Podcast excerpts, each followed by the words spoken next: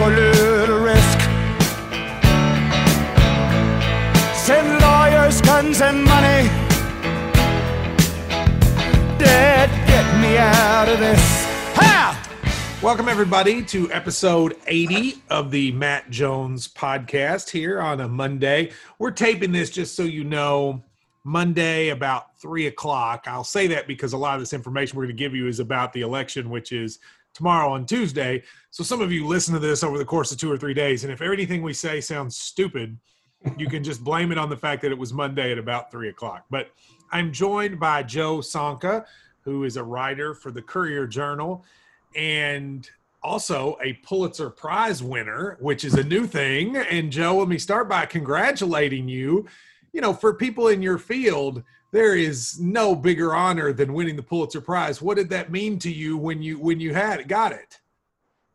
Still hasn't really sunk in on me that that actually happened, but um, maybe a couple of years from now it'll it'll sink in on me. But uh, it was it was pretty mind blowing. Well, I mean, listen, it was for the Matt Bevin pardon stuff, right? Yes, which, which was all the more interesting based on what he told them, what he told me about winning a Pulitzer. Uh, well, no, tell that story. That's a great story. So you initially the story comes out. Matt Bevin has given pardons, and some of them have gone to people who are you know donors, and it was it was controversial. And then he he called you, and what did he say?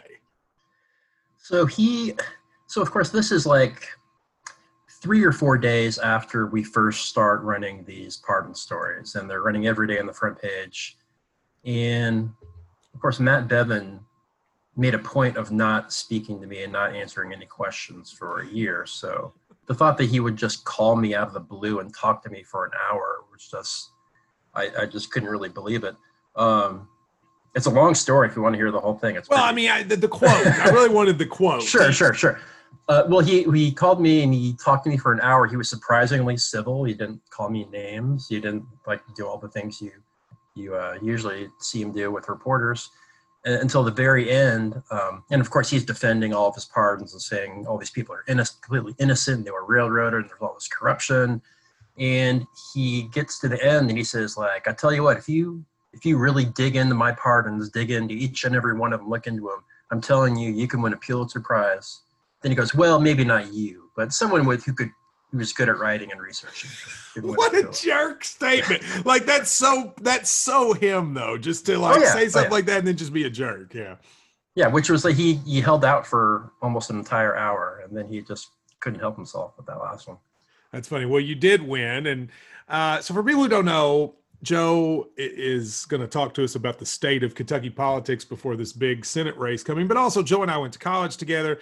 We've known each other for a while. You've done this podcast before. Um, I always thought you were a good writer, liked you. I think you're the best person to follow for po- political news in Kentucky at Joe Sonka. But you also were the first person who told me you thought Donald Trump would win. And you said that in like 2015 and you meant it. And then it ended up being true. So you've got a pretty good record of predictions there. Uh, well, that was one. but that was one that no one got lucky I got lucky or unlucky, depending on your no one was on your side. It certainly not. I, I, mocked you, and you ended up being right. So let's let's start. I, I want to go over a few things. I want to go over what happened in Louisville for the last two or three weeks, and then I want to talk a little bit about the Senate race that is tomorrow. But I mean, the last three weeks have seen an unbelievable amount of news in Louisville with the the protest on the Breonna Taylor and then the David McAtee killing.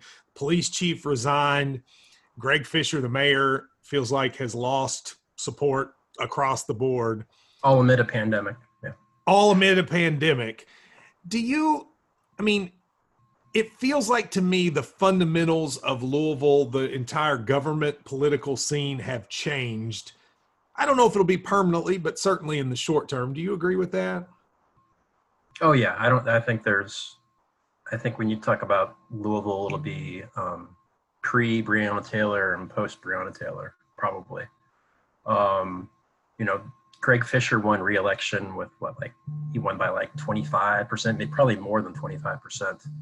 Um, and right now, that coalition that he built is not really there anymore. Um, you see a lot of people on the left basically calling on him to resign for the past two weeks. You've got people on the right calling for him to resign for like the exact opposite reason that he's not cracking yeah. down on protesters. So there's like there's not much. Um, there aren't many people still passionately defending Greg. It's either you know either people on the right or people on the left are taking shots at him.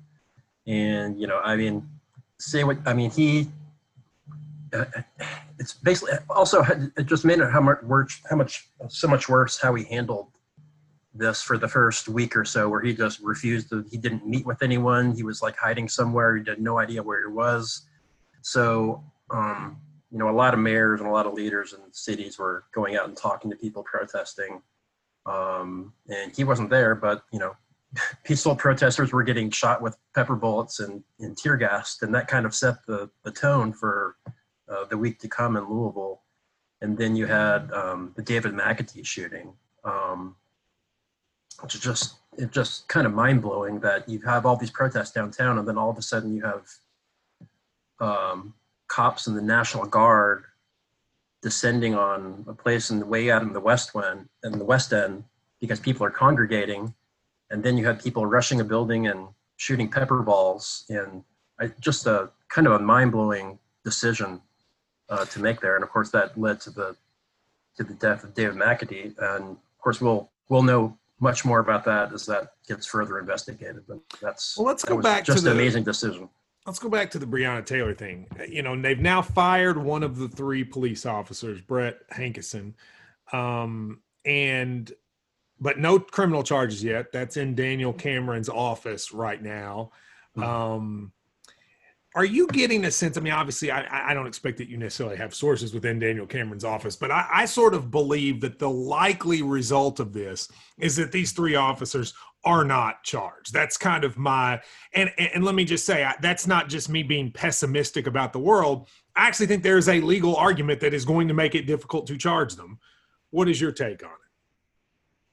Well, I'll just say that I'll be I will be surprised if if Cameron charge them. Um, and I, I'm not saying that based on any internal, you know, things that people have told me from his office or anything like that. But I would be surprised just based on, um, you know, the nature of how difficult it is in America to actually charge uh, police officers for for murder or any serious serious crimes. Um, and you know, especially in Cameron's case, Cameron was you know endorsed by law like just about every law enforcement group in the state when he ran for attorney general. Um, he's you know held himself up as an ally of prosecutors and police, and I think um, you know we'll, we'll see what he does, but I think politically, uh, if you look at this coldly politically, I, I guess I'd be surprised if Cameron actually actually filed charges like murder or something something that serious. Um, but I mean, we'll we'll let them do their investigation. We'll see. I, I would just be surprised. Brett Hankison, when they let him go, the letter said that you, you know, they had to give a reason for the dismissal. And it said you showed extreme indifference to human life, which is an interesting phrasing of words because that is a phrasing of words that not only has meaning in terms of the context of firing an officer, it also has a legal meaning. And it is the same words you would use for some form of a manslaughter charge or something like that. Been a while since I studied those codes, but it's one of those phrases. You think right. that was intentional?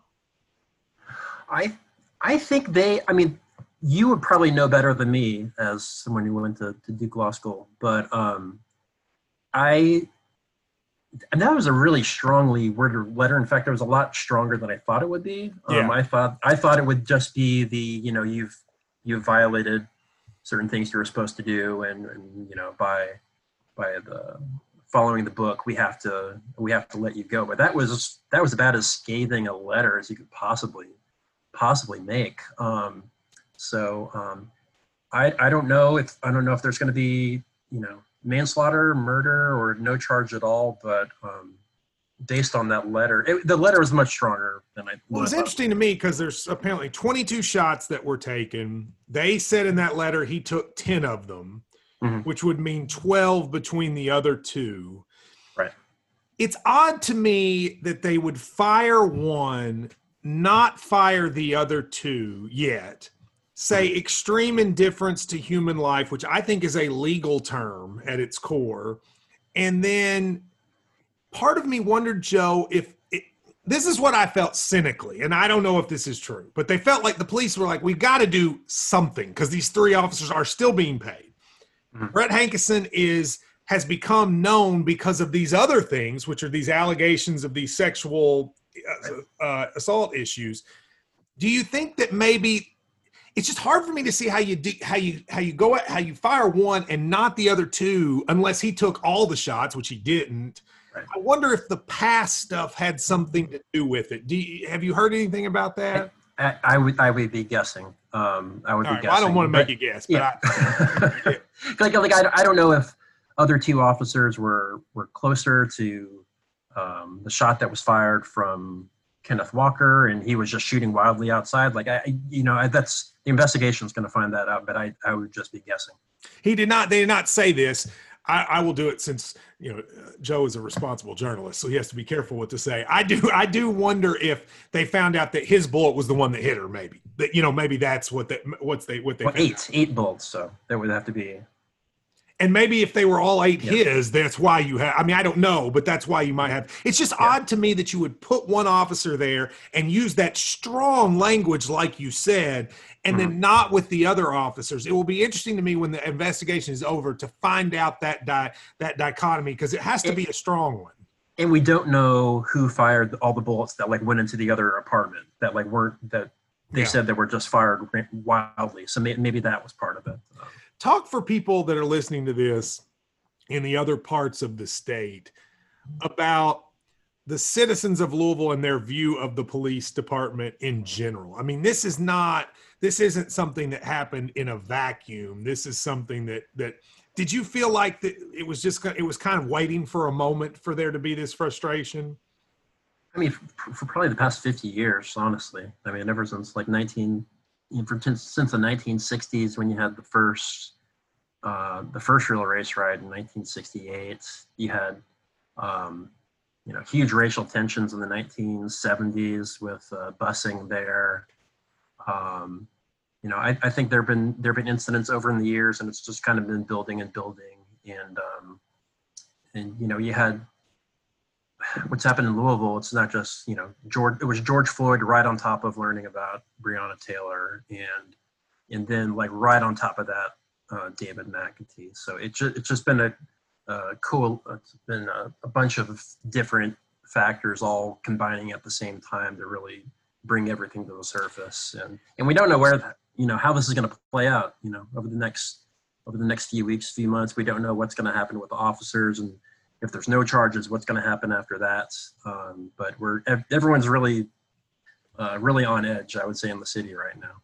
Yeah, and I I wonder about that. Okay, so let's I mean let's say the three officers end up not getting charged because I that to me is the most likely scenario. Probably the second most likely scenario is they only charge Hankison and use the language of the police thing for maybe mm-hmm. a, a manslaughter charge or something like that. I'd be very surprised if all three of them get charged. On some level, we're guessing, but like, do you worry that we'll have another round of pro- not just protests, but the, the issues we had if that happens? Or do you think time sort of will minimize, not minimize, but time will deflate the response a little?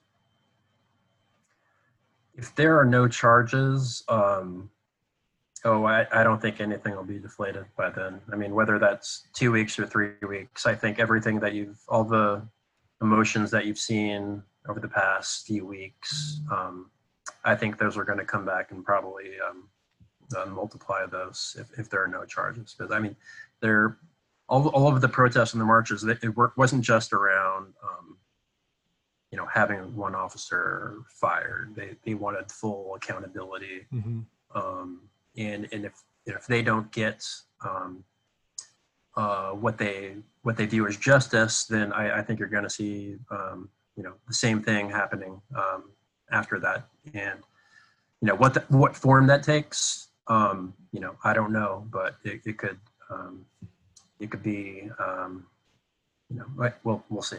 Yeah, I I understand. Well, let's talk about Daniel Cameron because I mean, you know, Daniel Cameron for the last year really was a story more as a political story, right? He's he's a former protege of Mitch McConnell, first African American elected to a statewide office, young, Republican, handsome. Like, I mean, they're already Donald Trump's tweeting he's going to be a national political star. I mean, he was almost sort of looked at more as the political figure than anything personal. And now all of a sudden he's the head law enforcement officer in the state. And and and you're talking to somebody who I've gotten to know him a little bit. I think he's a nice guy but he had almost no experience when he took the job. Like no, not not even practice. He had no prosecutorial experience and very little experience practicing law. Now all of a sudden, this is just in his lap. And you got Beyonce tweeting him, you got LeBron tweeting him. Like all of a sudden, this kid, and he's 32 years old, this kid is in the center storm of one of the biggest decisions that's going to be made in this state in a long time. What do you know about him? What are you hearing? Maybe not about what he's going to decide, but just what do you think about him being now this central figure in it? Well, it shows the the it shows the power of having a really um, a really powerful mentor who wants you wants you to be in the top law enforcement position in the state. I mean, uh, you know, McConnell is uh, McConnell basically just cleared the field the field for him um, in the in the AG race. He got one candidate out. Uh, I guess that was what late uh, 2018 Westerfield. when Westerfield was going to run. He got him out there, and then uh, you know another state senator decided he was going to run too, and, and, primary Cameron, and then all, all of a sudden uh, Cameron, um, you know, all these dark money groups are putting in attack ads, just shooting him down, and uh, Cameron wins easily. Um, so I mean that's it's a, a lot of you know Cameron will it's a lot of the people who have kind of described Cameron or asked what he's like, they they kind of they lead their answer the same way I did by saying, "Well, he's he's Mitch McConnell's you know appointed guy," mm-hmm. and they tend to answer things like, well, "Well, what does McConnell want? Does McConnell want this? Does McConnell want that?" And I don't think he's really identified you know identified himself to people as his own um, you know his own kind of uh, As an office holder who has his own Yeah. priorities. And people usually just think, well, McConnell, well, McConnell wants this in this in this situation, so you can expect Cameron to probably do this. So, um, so I don't know. He's he's still kind of a still kind of an unknown to me in a lot of ways.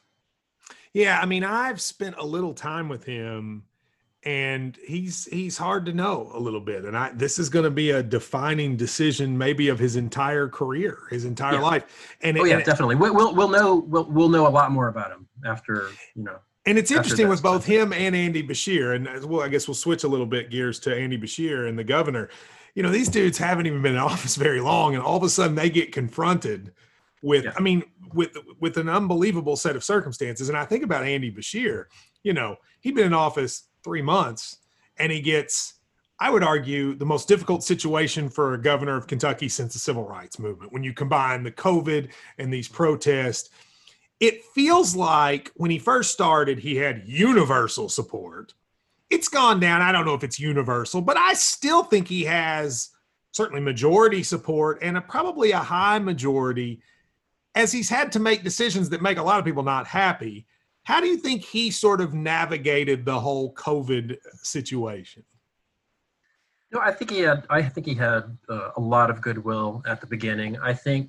Um, I think a lot of that has eroded away. Um, you know, there used to be everyone would tune in at five o'clock to see Andy, and uh, if you look at the the number of people watching, it's like going way way down. There's there's not a whole lot of people watching. does he still do Uh, it his i didn't know he still did Yeah, it he, Okay. he doesn't do it every day now. He does Okay. it. I think he's doing it like three days a week. okay But um, but I think a lot of the the reason why some of that support is kind of waning away has to do with uh, unemployment and what a mess it's been for for people trying to. Why do you what, to human explain being, to you people know- why that's been such a mess? Because it's I think it's hard for people to understand. Do, do you know why it got so so screwed up? Well, I think I think a lot of people gave him the benefit of the doubt benefit of the doubt for the first month, maybe the first two months, because this was all this all landed in his lap. There were like twelve people processing unemployment claims, and then all of a sudden Sixty you know you've got thousand. yeah, you, you've got like 600000 people filing for unemployment in one week and you have to process all of these So, Uh, so I think for the first month or two, people gave him the benefit of the doubt. He's because he, he's got trying to hire more workers. Then you know the system was wasn't set up for taking this many people. But I think after like three months go by, and it still takes two months to, to speak to a human being, to get a reply to an email, to, to talk to a person.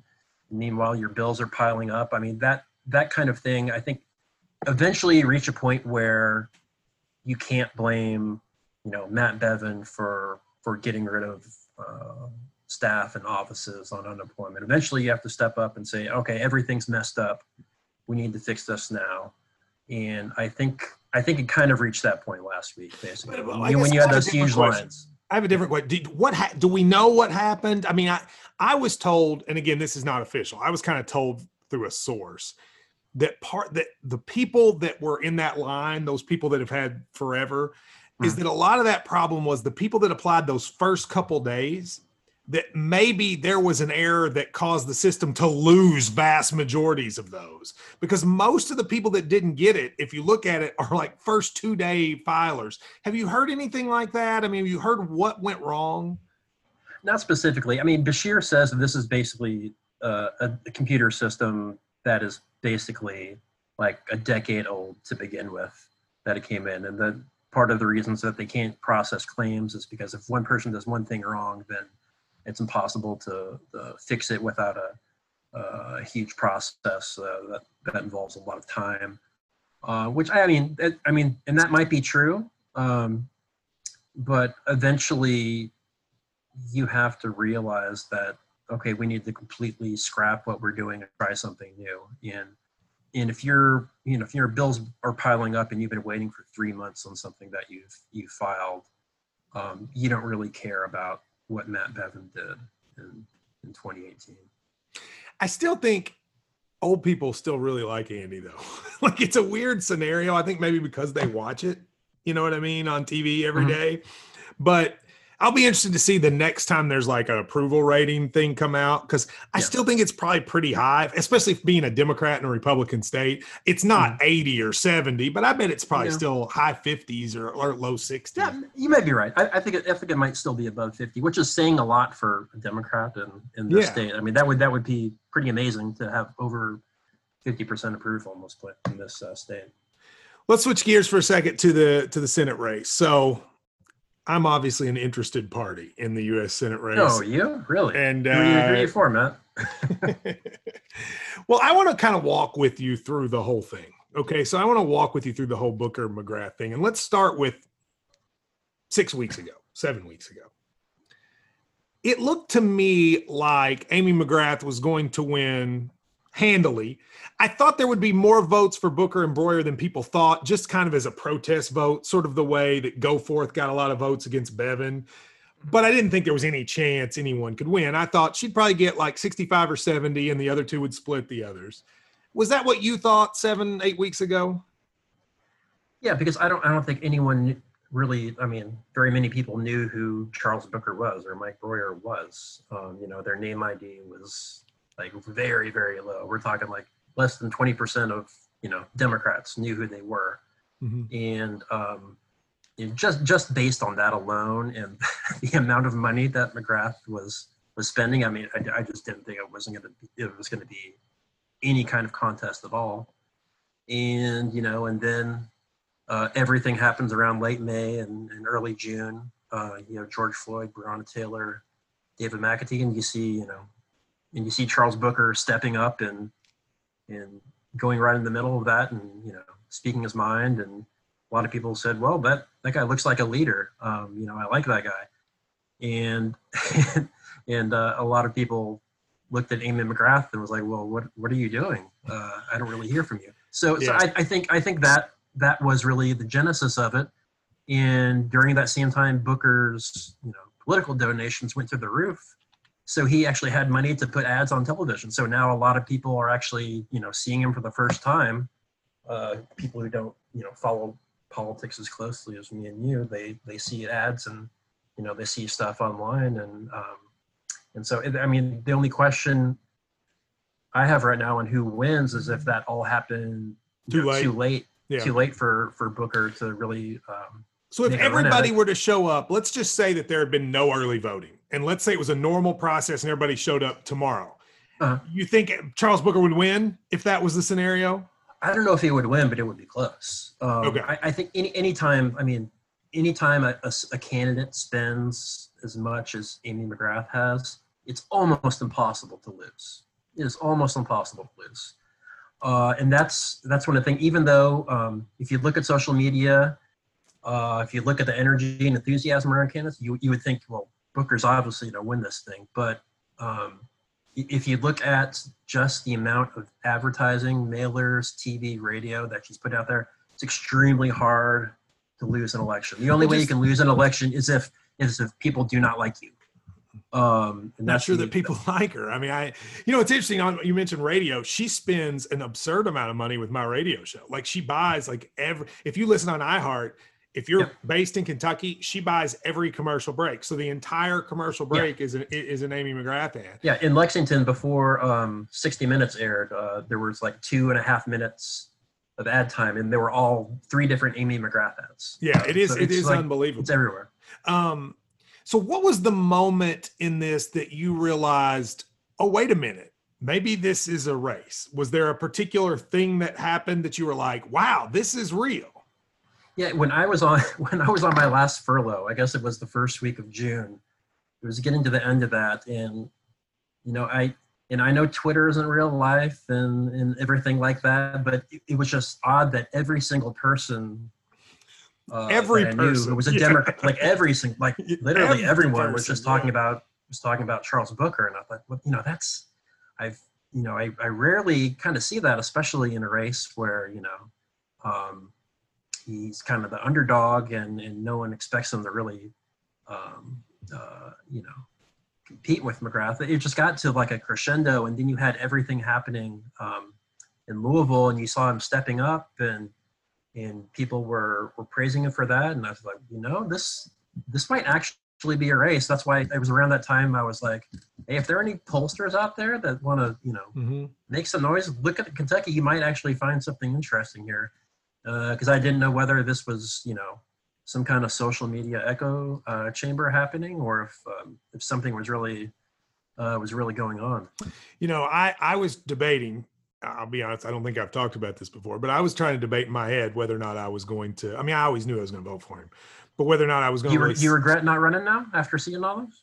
No, because I I- I think it had to be him in that moment. I mean, there might have been a path for me to do it, but it wouldn't have been his path, right? Like I, I don't. I Mhm. mean, he history's when a man meets a moment. He was the man for that moment, not Mhm. not me. Like I, I don't think people would have rallied. he was around. authentic. He was authentic in that movement where Matt Jones came. To It's not going to be the same. Yeah. I mean, if I if Yeah. I'm out there, I think people would maybe give me more benefit of the doubt than Amy, but they still would be kind of looking at me like Matt Jones is out here walking the streets of Louisville. Like it's a different, you know, it's just Yeah. Yeah. it's a different thing. So I don't. I'm not saying there isn't a path I could have done, but it would have been that path. Right. But there came a point I was trying to decide whether or not I was going to to sort of go public with it because I've never done that in a local race. And it was that I ended up doing it on a Sunday. And I decided on Friday I was going to do it because I was watching him speak outside and I heard Amy's answer at that debate where she was Mhm. like, I actually think to me, I was talking to the campaign. They have they say there are four moments they think changed it. Mhm. I don't know if they want me to say this, but I'll say it. Number one was when the legislators uh, endorsed them as a group because it made like Yeah. Kentucky people go, "What's going on? Why would they all do that?" Yeah. Number two was the debate video where she Yeah. didn't answer, or she said like, "I Mhm. didn't protest because I was with my family" or something. It, it wasn't a good answer. Not a It good. didn't, it did not look good. It did not look good. Number three were what they call the local endorsements me, the Herald, the Courier, kind of the, like, that's sort of like, okay, something's happening here. And then number four may have been the online boom that maybe culminated in her terrible tweet about healthcare and all and all that. Yeah. That seems like a good run to me. And then nationally, they got huge booms from Bernie and AOC helping them raise money. Does that feel like a good look of it to you? Yeah, yeah. I think I think um, it was it wasn't like an overnight thing. It was just it was it, it was kind of building over a matter of weeks. I think it was building a little a little before everything happened in, in Louisville. Um, I, agree with that. so that- I do so think it, it- was coming. Yeah. it, it wasn't overnight. It, it was it was building a little bit, and then and then that happened, and he, it, you know, it, as I said, like everything that's happened over the past three weeks is a lot bigger than you know politics and electoral politics and elections. But if you look at it from that perspective, it was it was just the the timing of it was um, was just as he was starting to starting to take off. George Uh, Floyd was killed, I believe, on a Monday. I met with Charles the day before at Heine Brothers here in Louisville and said, well, What do you think if I endorsed you? And, but it, I'll be honest with you, in my mind, I was thinking, Matt, you're going to do this. It's not going to make any difference, but like you're taking a stand for all the crap that she did hmm. back in the day. And because I really believe in Charles. And then everything changed on that on that Monday, Tuesday. And he really, to his credit, I thought did an excellent job of sort of, you know, the Louisville movement didn't have a face of a leader. I think Joe, Yeah. I, I don't know that who it would have been. And it he kind of was able to maybe not be the, the complete leader, but a face of it. Yeah, I, I think it is kind of a leaderless movement still. I, Yeah. I don't think Charles Booker is a leader of whatever's happening in Louisville. I think he's definitely one of the leaders um, who a lot of people think is authentic and, and you Mhm. know is someone to listen to, um, and someone who you know didn't you know go read a poll on what he should do when, Yeah. when this was happening in Louisville. He just stepped up and did it. you know. I've noticed his, and I'd be interested to see what you think because I've traveled with him, and I, I I say that I think his strength is when he speaks to a crowd. I think because of what you're saying, his authenticity, the crowd is almost rooting for him. Like he's a good speaker, but he's not a dynamic speaker. He's not a take the crowd by the palm of his hand speaker.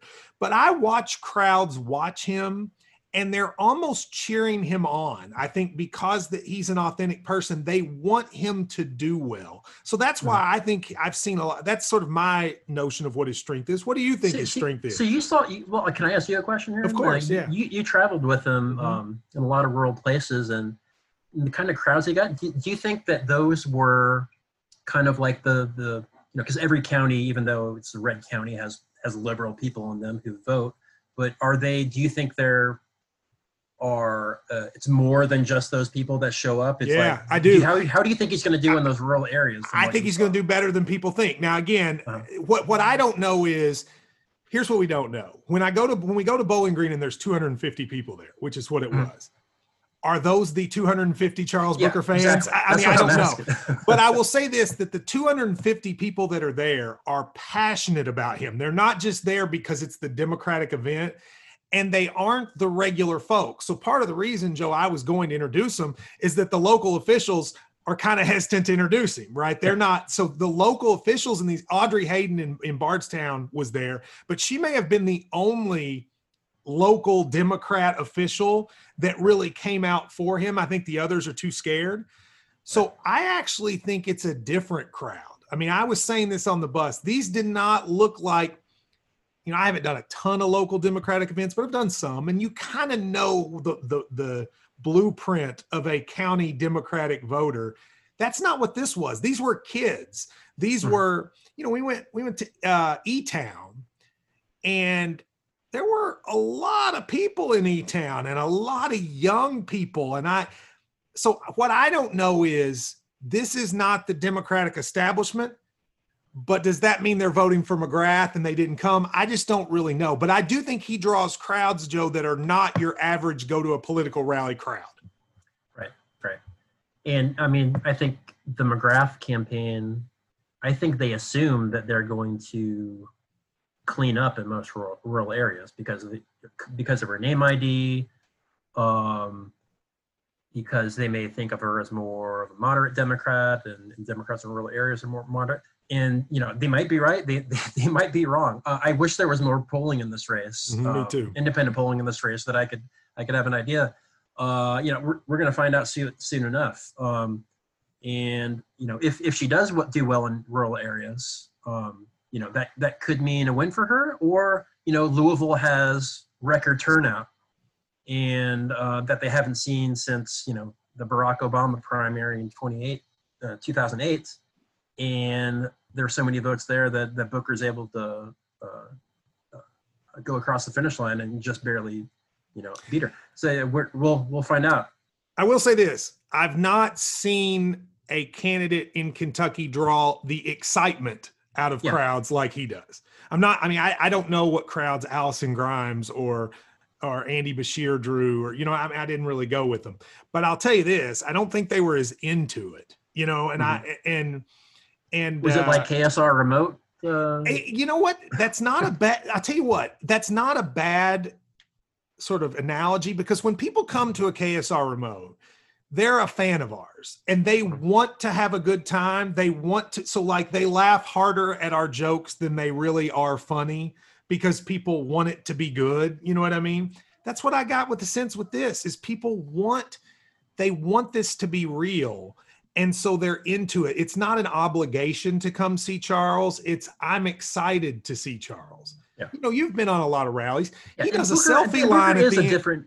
Uh, Booker is kind of a very different statewide Democratic candidate than Yeah. people are used to. Like like Edelen, Edelen was pretty left last year, but not quite Booker. You know, but i mean have you when's the last time you've been to a political rally where when it's over again it's like a KSR remote people stand in line to take selfies with charles like that Yeah. I, I don't i don't know that people did that with other ones maybe but I, I've only I've only seen that with like Rand Paul. Honestly, okay i could see that yeah and a lot of people i mean there are a lot of similarities similarities and differences between the that 2010 that first primary of rand paul against Trey grayson where he was the underdog running against the big party establishment and and no, nobody thought he had a chance and then on election day he wins by 20 points. Uh, i don't know if booker's going to necessarily do that because there are certain things that you know rand paul had in his favor that booker doesn't like rand paul had his father's network he had you know Mhm. he would go on Alex Jones's show and raise a bunch of money yeah but yeah before people knew who Alex Jones was.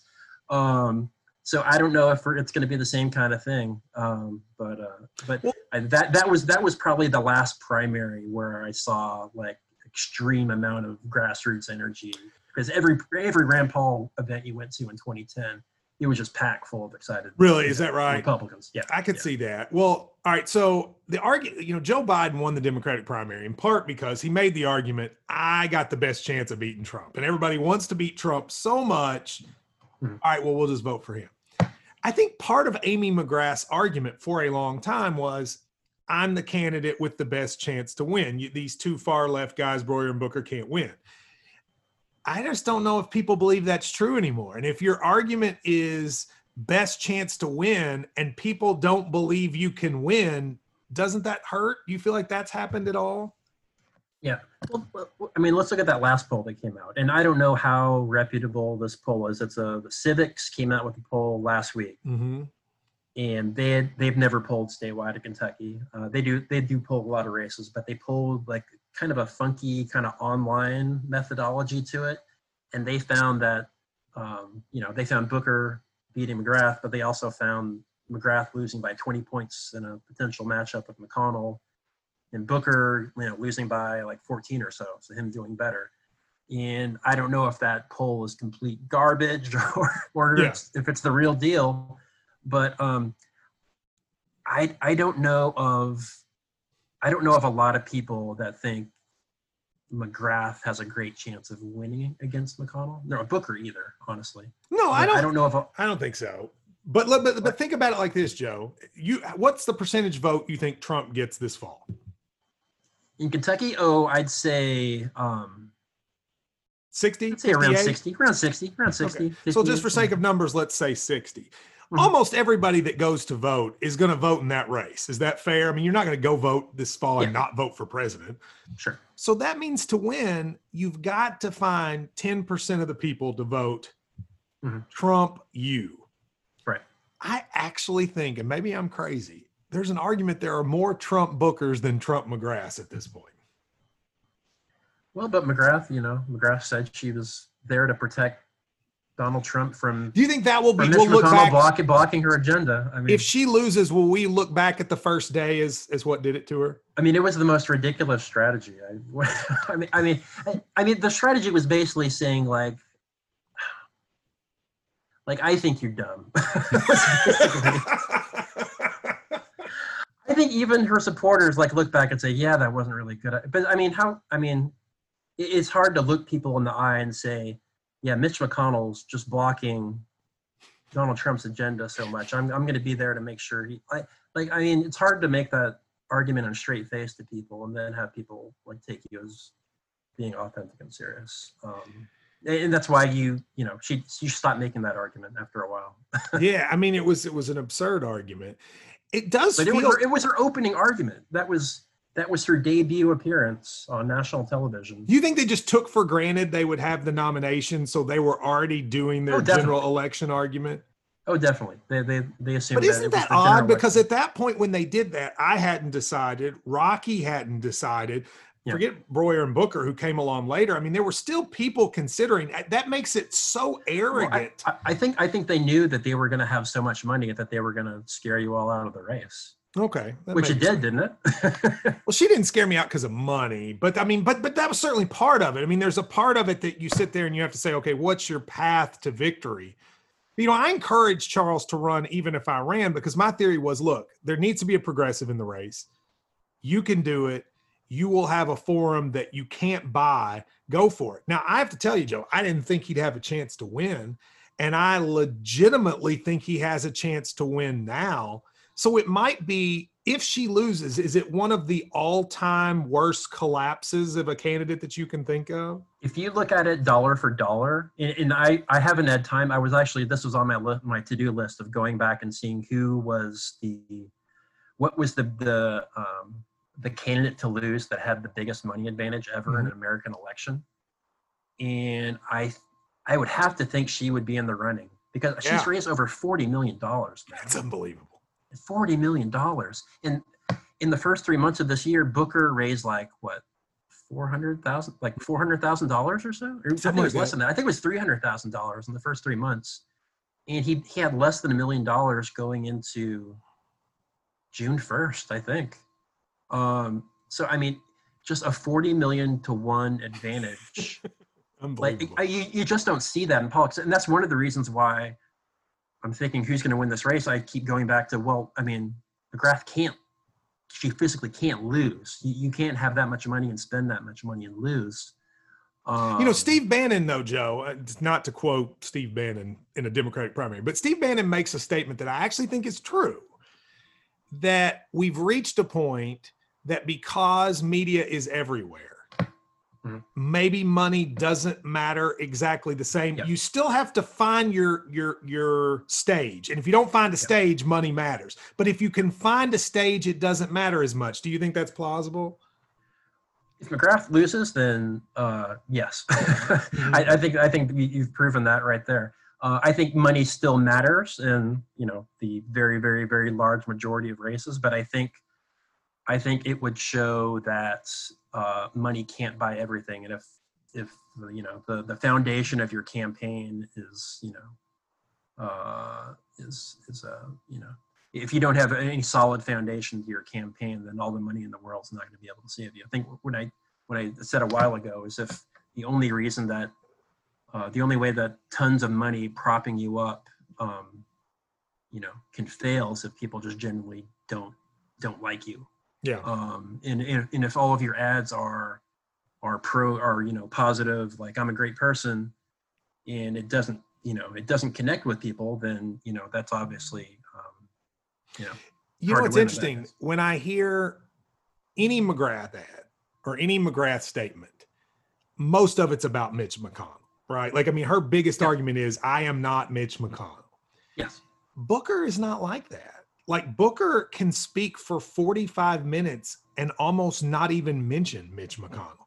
His sort of this is what I want to see happen rarely like I honestly in the intros for Charles talk more about Mitch than he does in his speech. I actually think that's interesting because you you at it was a good point you said about what the foundation of your campaign is. I think her foundation has just been well I'm not him Mm-hmm. And he has a foundation that's different than that. And maybe that's why people gravitate to it. Yeah, maybe, maybe. Or, or, um, this is all wrong and McGrath is going to win by you know 15 points. So what's the most likely scenario then? Like, so let's let's if if all right, let me give you let me give you uh, five scenarios. Which one's most likely? McGrath wins by a lot. McGrath win, wins by little. It's mid, like almost tied. Booker by a little. Booker by a lot. What's the most likely scenario? What's the least likely to you? Uh, I I'll, let's say I'll give you the the two uh, the two most likely. Okay. I don't know which one it'll be. The the two most likely, one of these two, it will be you know McGrath wins by a small kind of kind of embarrassing amount, but she she moves on to the general against McConnell. Two is um, it's close. Ballots aren't counted for another week, and there are legal challenges for the next two months over who's the Democratic nominee to uh, to take on. You see a close race then, kind of. You don't Yeah, see yeah, a scenario. I- I don't- I don't see a blowout. Yeah. I, I- I don't see a blowout. I, I think it'll be close. I, I think I think one of the reasons why I tend to still think that still think that probably McGrath is going to win is that so many people sent in their absentee ballots early before all this happened. Yeah. Like like, like my I'll give the example. I'll, I'll embarrass her here, but my my mother uh, is a Democrat, registered Democrat. She got her absentee ballot like as soon as possible, right as Yeah. way. Mhm. Sent it back in like the next day with McGrath, and you know, then fast forward like a month later, she's like, "Oh, I really wish I would have voted for."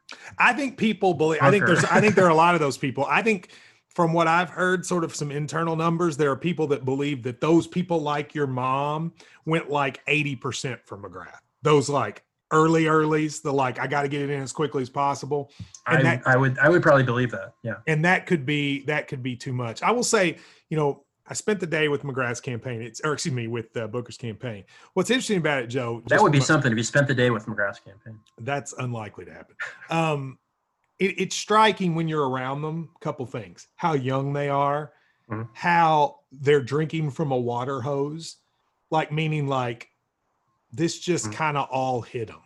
And Yeah, it's I- like they're not, they're barely like they're hanging on for dear life. You know, I feel I, I don't I don't mean to like um I don't mean this to like criticize them or diminish what they've done, but I feel like they're kind of like riding this wave that, you know, they might not have created, but it's kind of it's Mhm. kind of taken over and, and pushed them this far.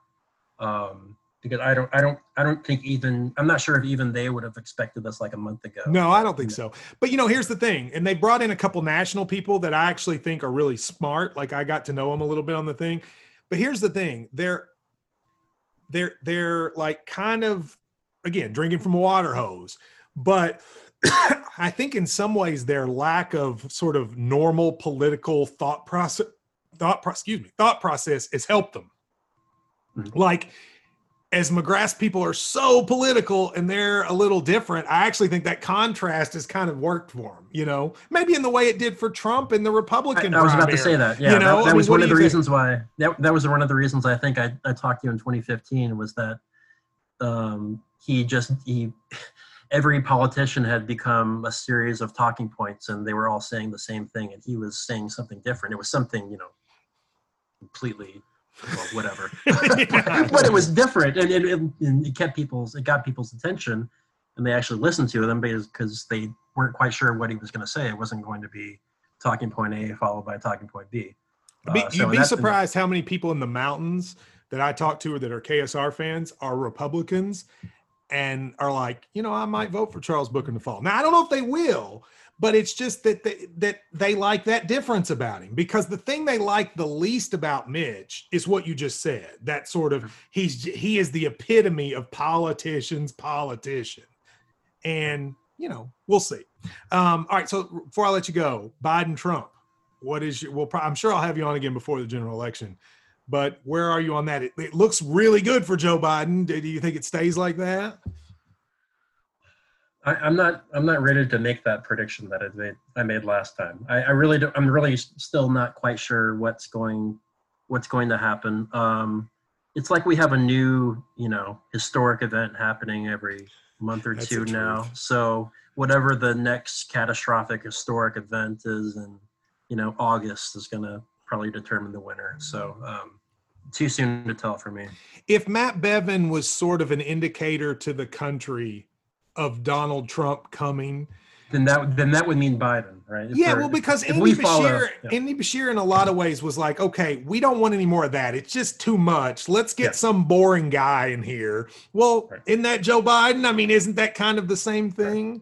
Yeah, that's kind of the the America one year behind Kentucky model that's worked since uh, 2014, 2015, I guess. Yeah, we are certainly. Well, let, let me uh, finish by saying, just on a personal level, congrats on the Pulitzer Prize. It's well deserved. But I also want to just say, congrats on what you ha- have built up.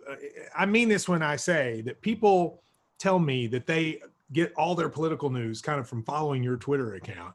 And I knew when you were working for these alternative, you know, organizations and kind of grinding. I'm really proud of you, like of what you've accomplished, and you got to be happy about it. Well, I appreciate it, Matt. Um, yeah, I it's kind of hard to believe sometimes where I'm at, but uh, keep keep this going as long as I can. All right. Well, thank you for coming.